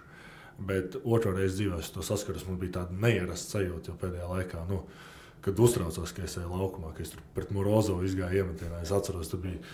Nu, kā, nu, es dzirdēju, mājiņa, mājiņa, lai mēs nākam. Nu, kā, man, man tas bija pirmā reize. Es, es nu, tam nepievērsu uzmanību foršas dabūju iemetienu. Tur. Es vēl uzvarēju. Es zinu, kā tu uzvari to iemetienu. Tev tās mazās, man tās mazās detaļas deva pārliecību, kad, kad, jā, nu, kad, kad tas, tas viss ir ok. Un, uh, es, nezinu, es neizjūtu baigo, baigo, baigo tādu pārēju. Tur, Nezinu, tas laikam bija saistīts ar to kolektīvu, kas tur bija. Tur tomēr bija tāda nu, spēlētāja, Jānis Sprūks nu, un, un uh, Miķels, Sāns. Nu, nu, tas kolektīvs bija tiešām, tiešām forši. Nu, viņš, viņš ļoti palīdzēja iejusties arī. Es domāju, ka lielā mērā tas bija to saistīts. Uh, bet tagad runājot, jā, nu, nu pra, prasās, kā prasās. Dažkārt prasās tas apbružājiens, teiksim, tā kļūdas. Ja teiksim, mēs runājam par MHL, tā kļūdas cena, nu, tā meistarība nav tā, ka tev tur tev viena no trīs soda pa kļūdu. Nu, tā. Nē, kā HL tas ir viens no viens. Nu, tā. nu, tu, tu iedod to divus metrus ar ripu spēlētājiem savā zonā. Tas ir gols. Nu, tā mm. Man labāk patīk, ka tur uz KHL tu ne, nu, tur, tur kaut ko nezinu. Tu izdomā, ka tu tagad palīdzēsi kādam malēs, uzbrucēs tev jau aizsargs. Izdomājies, nu, viņš viņam palīdzēs vienkārši tam aizsargam. Tu jau skaties, viņš jau met, jau, jau, jau, jau redzi, jau treneris jau kaut ko tur bļaujas. Lai tas jau ceļ rokas gaisā. Jā. Nu, tas tāds juniors es aiziešu palīdzēt. Jā, nu, tu, kā, nes, tu izdomā, ah, es aiziešu palīdzēt. Nu, es, es, nu, kā, tas ir, nu, tas ir tas, tā, tā ir tā pārējai, kas nepieciešama. Ka tev ir, nu, tev ir tas savs uzdevums. Un, un tikko tu izdomā, ka tu tulīt tās palīdzēsi. Tur pietiek, jā, tur burtiski diviem metriem, ne tajā virzienā, metrs divi. Tu jau nepaspēji vairāk. Tu nepastāvam aizsargam atnāk ripu, un tur, nu, tu izdomā palīdzēt tam savam aizsargam, tu tagad aizskrien viņam palīdzēt. Viņš vispār negaida, ka tu viņam palīdzēsi. Viņš bija reiķinājās ar kaut ko citu uzdot tavam aizsargam, saprot, viss sāk glābt, zin, tur viss sāk brukt. Nu, tā. Jā, jo, jo teik, man, man, man patīk tas kontakts, pretpiemērs. Nu, teiksim, ja tu esi jaunais, tu tā nu, tad, tad tas viss ir slikti. Un tu saproti, tāpēc, ka tu, ne, nu, tu nevari iet atpakaļ un tagad iemest divus. Ja? Tad, piemēram, Marsls Hosē. Lai es, tā, es viņu spēlēju, tad man arī bija tāds, nu, kaut kas tāds, ko es nekad dzīvē neesmu piedzīvojis pirms tam un pēc tam, starp citu. Tu, nu kā, visi zina, visi komanda zina, kas tur, kā jāieslidojas, kur jābūt, tad, kad pretinieks ieslidojas. Tu, nu, es esmu kreisais mākslinieks, es, vai, nu, es nebiju izjūts, es, biju, es ņēmu savu kreiso malu vai atklājos arī tur kaut kur. Un es tagad, um, ko, nu, tur bija vairākas tādas epizodes. Viena epizode bija tāda iemetiena savā zonā. Man, es, nu, kā tu jau galvā apmēram tev ir tā, nu, jau bilde, kā jāizstāsta visam, visam iz, izkārtojumam. Tu izēji un skaties, un kaut kas nav. Iemetiens ir nu, pretējā pusē. Nu, es esmu kreisais, labajā pusē ir iemetiens savā zonā. Tur kaut kā maz cilvēku, un mēs esam mazāk, nu, mazāk nekā. Es skatos, paskatās, Hosa vienkārši stāv kaut kur aiz muguras pie borta tālāk. Okay, labi. Tad tur kaut kāda ieslidošanās, kaut kur slidoja manā vietā. Es kaut kas, kaut kas tur, kaut kas, tu vienkārši redzi, ka tur, tu nesaproti, kas, bet kaut kas nav. Pēc es vienkārši tur blakām saskrienies, gan drīz vai hosts, tur kaut kur viņam tur vispār. Bet, nu, problēma tā, ka treneris viņam neko neteiks. Mm. Tad tev ir jāizdomā, ko tajā brīdī darīt. Tās man tādas Amazonas epizodes. Bet, nu, jā, bet viņš aiziet un iemet, un viss kārtībā. Es tā nevaru. Tāpēc man ir tas aizsargs jāņem un jāslop tām savām līnijām. Nu, nu, Hosam bija laikam tas, ka viņš aizsardzībā spēlēja kā juniors, bet nu, varēja arī atkal iemest jebkurā brīdī. Jā, varbūt tā bija daļa no viņa taktikas. Es nezinu. Es nekad tādā līmenī. Katram ir savu uzdevumu. Nec tādā līmenī gols. Tā kā, jā. Par sporta skolām vispār Latvijā. Un studijām. Un studijām, starp citu, ne, ne augstskolas, bet um, jā, ir kopumā 20. Izmā, Latvijas Hokeja federācija tas uh, viņam laikam cepums par to, ka ir ja tiešām kaut kur, nezinu, kaut kādā reģionā dzīvo, tu atver mājaslapu un tur viss ir parādīts, kur tu vari, kam zvanīt, kam sūtīt ēpastu, visas iespējamās hokeja skolas. Uh, arī hokeja studijas. Um, kopumā 25 Latvijā Man šķiet, ka daudz nav gadījumā. Nu, diezgan tāda sadrumstalotība. Cik es arī zinu, komunikācija ar kaut kādiem klubiem, nu, viņi viens uz otru met tādu nepārāk labu aci. Un, man liekas, ka, nu, ja būtu tā vienotāk, tad tā būtu atkal uh, produktīvāk. Bet nu, tas jau atkal biznesa laikam. Tur interesanti paskatīties, kur viņas atrodas. Tur Rīgā atrodas. Rīgā ir daudz, bet arī, jā, jā, bet arī reģionos, nu, labi, reģionos, protams, vienā Vēnspilī, tur, Vēnspilī, man liekas, ka tur ir divas tās. Viņi sadalījušies arī frontēs. Ir, nu, mm -hmm. kā, kā tev šķiet, nav mazliet par daudz, tā 25. Sports skolas? Nu, jā, sports skolas, tās hokeja novirs. Uh, noteikti masveidība ir laba lieta hokejā.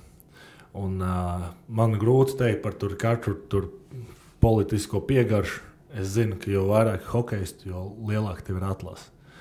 Un, uh, tā, tā vienmēr ir laba lieta. Ja tev ir iespēja izvēlēties no, vairāk, nu, no daudz vairāk hokeistiem, un hokejs ir pop, nu, populārāks, iespējas spēlēt hokeju, ir vairāk, tas priekš hokeja ir labi.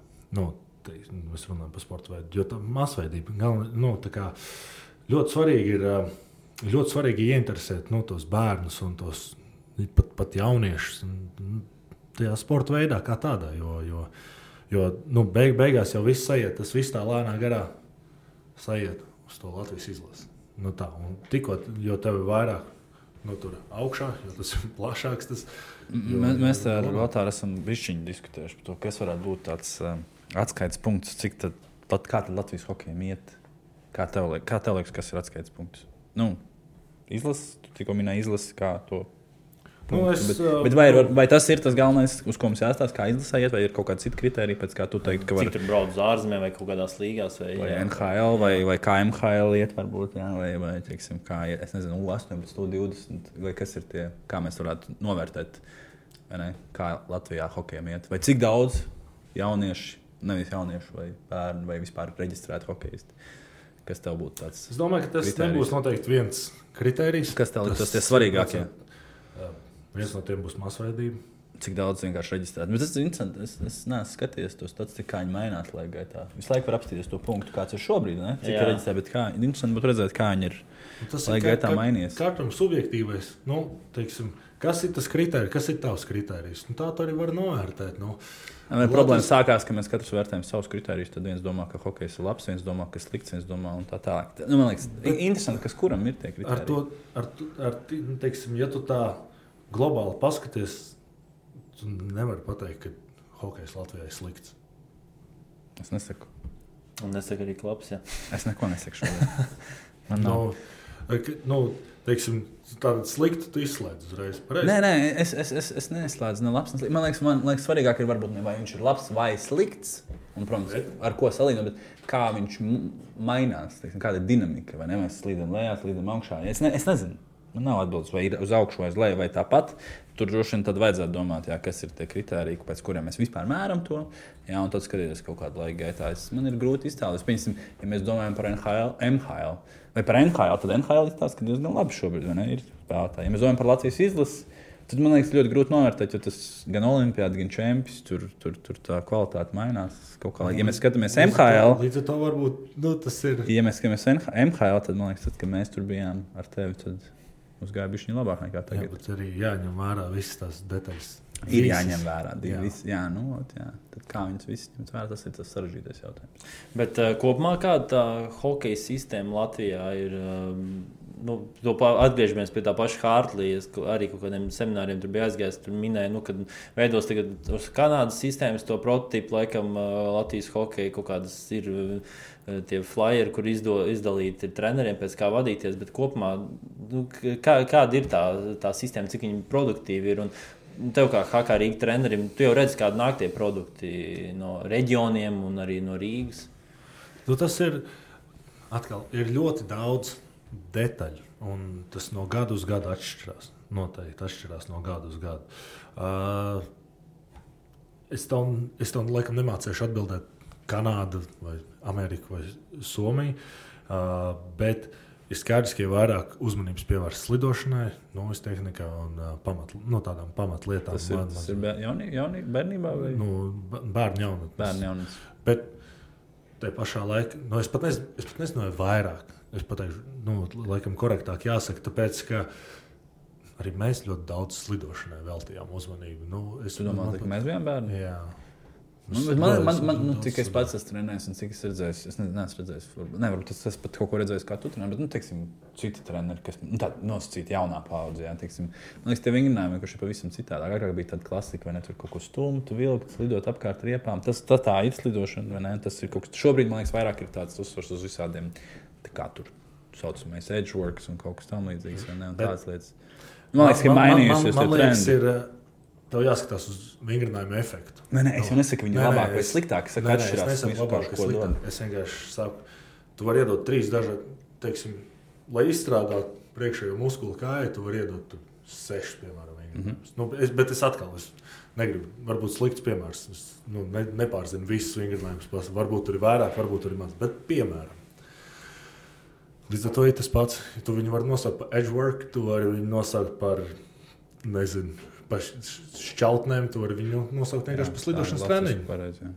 Nē, nē, es, uz ko lieku uzsvaru, es domāju. Jā. Nē, teiksim, Uh, bet efekts, nu, varbūt to kad, tev kādreiz neteica, neviens, kurš šķautnēm st- strādā uz edgework. Nu, es to vienkārši saku. Un līdz ar to tā doma pavisam vienkārši. Tas, tas vingrinājums, tā vingrinājuma doma, vai tā ir šķautne. Tāpat mēs strādājam šķautnēm, tāpat mēs strādājam uz iekšējām, uz ārējām šķautnēm. Mēs strādājam. Tu droši vien vari iedot simts vingrinājumus uz šķautnēm. Ļoti daudz viņi ir. Vienkārši nu, atkārtojumu skaits, iespējas, cik daudz reizes tu vari atkārtot. Jo vairāk tu atkārto, jo labāk tu viņu dari, jo labāk tu apgūsti to vingrinājumu. Tā ir. jā, jā, jā, nē, es pilnīgi piekrītu. Nu, līdz ar to tas ir, tas ir atkarīgs atkal no ļoti daudziem faktoriem. Var saukt ļoti daudz vingrinājumus dažādos vārdos. Es uh, vienkārši skatos uz to tā, ka ļoti daudz kas atgriežas. No tā. Un pēc kas tās lietas, kas atgriežas. No tas pat nu, uh, metienu metien tehnikas. Tagad bija kādreiz viena tehnika, tad kaut kādā brīdī bija pavisam cits. Tagad ir hibrīds. Nu, teiksim. Tāpat tās, nu, tāpat tās jā, slidošana ar visiem tiem, nu, ar dažādām nu, pieejām. Man ir uh, veco laiku, veco laiku grāmata, man uzdāvināja uh, Mogo skolā, kas strādāja viens no Mogo. Uh, viens no Mogo. Kas viņš ir administrators? uzdāvināja, uh, uzdāvināja tādu uh, Hakiene Kataņu. Nu, tāda mm -hmm. parasta grāmata. Vat, vat šitā, tā, nu, žurnāli, kā LSPA, kas ir nu, mācījies un noteikti zinās, nu, slidošana. Nu, tur ir ļoti daudz vingrinājumu ar tieši tādām pašām ilustrācijām, ko es, teiksim, esmu redzējis tagad, nu, treniņos. Nu, nezinu, es, es USA hokeju, kad es strādāju bērniem, es ļoti daudz studēju tur uh, Hockey Canada. Tā pašā laikā bukleti visi šie, es varu savilkt, teiksim, paralēlus. Nu, kad, mm. kad ir šis tas, kas, nu, teiksim, es saku, nosaukt vārdu kā gribu, un, un, un, un, un tā, bet tas efekts, nu, teiksim, un iespējas. Cik tu reizes vari atkārtot šo uzdevumu, cik tu reizes vari atkārtot detaļu. Tagad pienācis klāt noteikti ir anglings un nulles pozīcijas, kam ir lielāka, kam ir lielāka uzmanība. Jā, vairāk varbūt detaļām, sistemātikas spēlē, kā tev nulli nolikt, kā tev slidu pagriezt, kā tev, nu, lai efektīvāk tu nosaki, kā tev sēsties zem ripas pareizāk, teiksim, ko tu atstāji vārdsargam. Atkal tāds nianses. Tas vien, viena tēma, kas salīdzinoši aktuāla globālā sportā, ir nu, tā saucamais profesionalizācija, ja, kā ar vien agrāk sāk trenēties un ar vien nu, nopietnāk, jau agrā vecumā tur dažādi. Tur es esmu dzirdējis, piemēram, piecgadīgi bērni. Tur jau braukā pa nometnēm. Hokeja es sāku septiņos gados. Cik gados tu sāki? No, kaut kas tāds - nu, teiksim, pieci gadu bērns jau ir tur staigā uz treniņiem, regulāri braukā pa nometnēm, privātie treneri un tā tālāk. Un, nu, un, un tā kā literatūrā, ja mēs lasām nu, tādu zinātnisku literatūru, tur visādi nu, kā, riski saistīti vai ne? Tur no, novietojās tādu atbilstošām. Uh, muskultūra, kauli un traumas, sports specifisks traumas. Ārāk.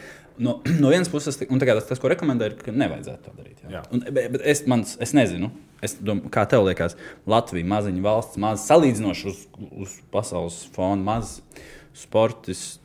Nu, maz hokeistu. Um, vai mēs varam atļauties neprofesionāli, nu, nesākt pārāk agri? Vai tas tieši Latvijas? Latvijas jo es iedomājos, Kanādu, vai ne? 500 tūkstoši vai cik tur tie tūkstoši reģistrēti hokeisti Latvijā.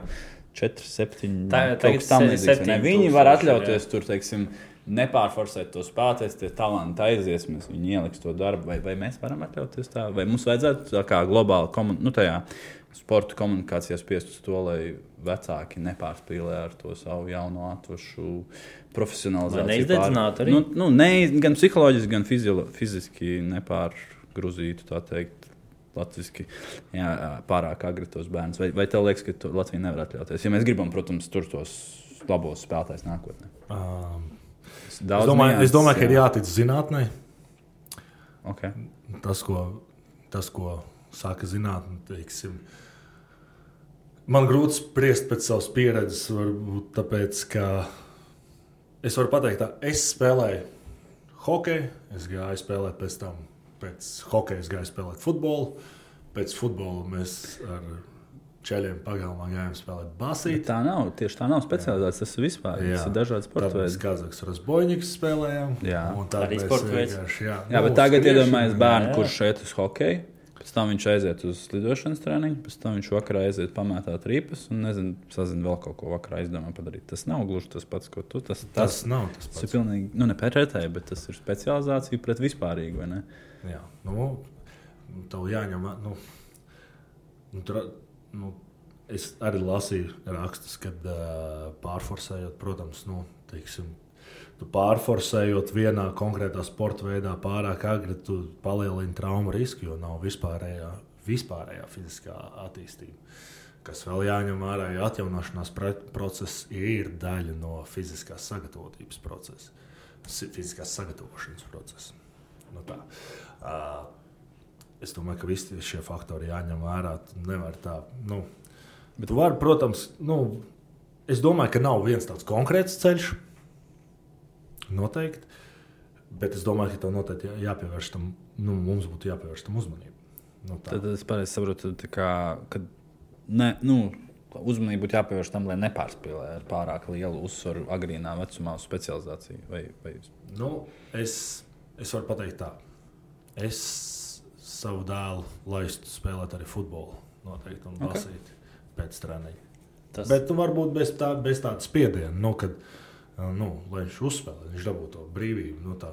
Jo spēle jau Restīvi, tu viņu nespiestu iet uz metienu treniņu slidošanas treniņu, vēl uz taktikas nerādīt viņam bez tam vidū. Ja viņš ja viņš grib, jā. Ja viņš gribētu, es viņu pats labprāt pamācītu. Nu, tā kā, uh, tāpat tās. Nu, es, nezinu, es, es laikam vadoties pēc savas pieredzes, varu pateikt, tā. Uh, man ļoti gribējās, un es atradu iespēju pamācīt pa, pa visādām būdiņām, vai tur kaut kādā, nu, kaut, kaut kur atradu iespēju. Man liekas, ļoti svarīgs tas punkts, ka tev gribējās. Tas Nu, ir protams, viens, nekā ja tev mudina visu laiku. Un es, es pateikšu, vēl vienu lietu. Man teica ļoti uh, savā laikā, kad, uh, kad mēs strādājām. Mēs bijām drusku jaunāki, un tad pienāk tā vasara, un tad tev nav ko darīt. Un, uh, tad tu gribi to hokeju tur trenēties, un visi iet uz treniņiem, un, un, un, un tev arī gribās. Teic, man neļāva. Man, man, man nebija. nepatīk. Man arī nepatīk. Nu, nē, nu, viņš man neļāva iet uz ledus. Es sapratu, sapratu, sapratu. Ļoti Man labi. arī, man arī tik nepatīk. Es arī dusmojos. Viņš saka, tu sailgosies, un tu, tu redzēsi. Es domāju, nu, kā jau bērns, kurš domā, nu, Mm. zini kā. Bet nu, tas man bija kaut kāda, pie- man pēc tam bija labākās sezonas. Nu, tā kā pēc tā, ka tu dabūji laiku atvilkt teiksim, no, tā, mm. no tā visu un dabūji to futboliņu uzspēlēt, un aizbraukt tur uz pludmali, uzspēlēt ar ceļiem. Uh, pludmales fu, uh, futbolu aiziet papeldēt. Tur, uh, nu, aktīvā, teiksim, tu atpūties, bet aktīvi. Bet tas pats bija arī, nu, ka vēlāk tu kļuvi par profesionāli. Tu jau gāji. Nu, tu, es nezinu, nu, es gāju uz zāli vairāk un uz vieglu atletiku. Tā, tā, tādām mm -hmm. lietām, teiksim, iztaisnot to savu ķermeni, jo viņš jau šķīps paliek pēc mm -hmm. visiem tiem treniņiem. Nu, tai, nu, tas man nu, mm -hmm. palīdz. Man, man bija cits problēmas pēc tam. Bet, bet tas ir atkal ļoti garš un diskutabls. Mēs varam vēl vēlreiz Nu, savā jā, mums, jau, mu- mums, jau, mums jau arī laiks tuvojas beigām, bet uh, tas noslēdzošais jautājums, uh, nu, pēc kā mēs arī noteikti labi varam vērtēt Latvijas hokeju, ir NHL drafts. Uh, tu arī pateikt, cik, vai, vai mēs varam cerēt uz uh, latviešu hokeistiem, kuri varētu tikt draftēti NHL? To, protams, grūti pateikt, bet vienkārši pēc tās kvalitātes, ko sniedz tie hokeisti, personalitāte, nu, personīgā attieksme. Nosauc viņus.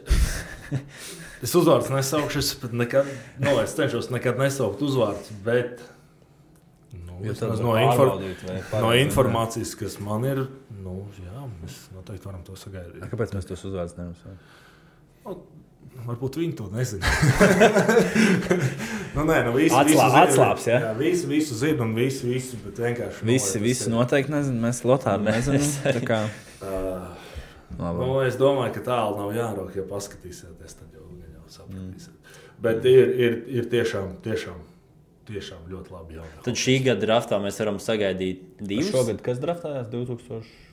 Kuru gadu? Ceturtais agrēs. Ceturtais šogad, jā? Trešais Līdz septembrim, jā? Tad cik mēs nu, aptuveni nu, pēc savām aplēsēm, cik varētu būt, cik mēs tagad rakstīsim, Nu, es zinu, rakstu augšā. Es pēc pateikšu, man bija jautājums pirms olimpiādas, kurai es rītīgi nošāvu garām. Nu, uh, līdz ar to es neprognozēšu, tāpēc, ka mana prognozēm kaut kā pēdējā laikā. Nu, tā. Tas ir normāli. Bet es ir, tāds man- teic, ir tāds teiciens, ir ļoti grūti kaut ko paredzēt, tīpaši nākotnē. ļoti, la, ļoti labs teiciens. Precīzi laikā. Jā, precīzi laikā. Lai...